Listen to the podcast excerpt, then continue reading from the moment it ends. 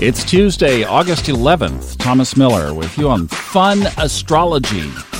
Taking a look at a fairly quiet sky today. The big action day of the week is tomorrow, but we do have a couple of things going on of note. I've been watching these headlines. You know, there are these pockets of places around the country in the U.S. and around the world that seem to be feeling this energy, let's say, more than other places. I don't know that the energy has subsided. I know a lot of people are managing through it, but there are a couple of cities that are a little bit more active. Now, one thing that's of note is the moon will be in its third quarter today, the last quarter, third quarter, 11:45 a.m. Eastern Time, as the moon which today will be in Taurus all day rounds the corner toward the new moon on August 18th. Here was what I was tying together with that is today the moon in Taurus will be square to the sun.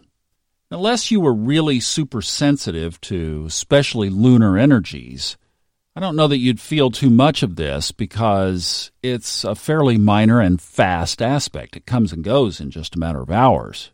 In fact, the marker point is 10:25 a.m. at 19 degrees. So the moon will be at 19 Taurus, the sun at 19 Leo. But there is just another little oomph of little ribbing, if you will, if let's say tensions were not being managed to their best, then you throw a little tense fire on top of the situation.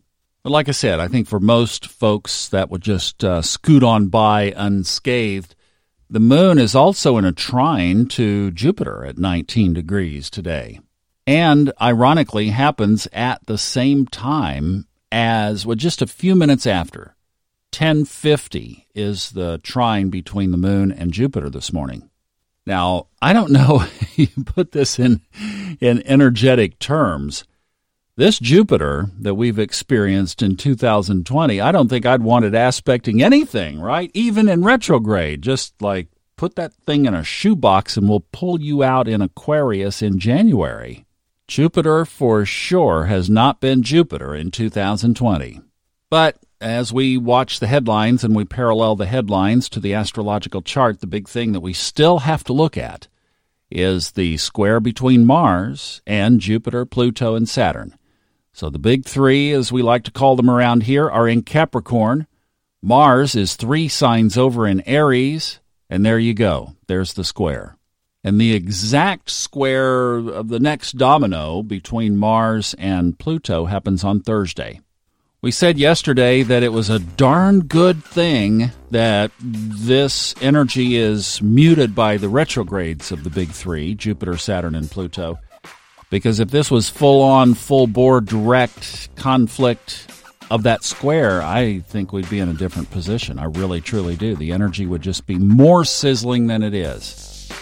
All right, we had a short day today. We've got some stuff brewing for tomorrow. It's going to be a fairly interesting day, and the moon will move into Gemini in the morning as well. All right, have a good one. Stay balanced. You know, with that Taurian moon today, you want to be grounded. Feel that earthy aspect, feel that earth energy, and just center and focus and ground for today. You got the wind of the universe, the energy of the universe at your back on that one. Have a good one. We'll see you tomorrow for Hump Day. Bye bye.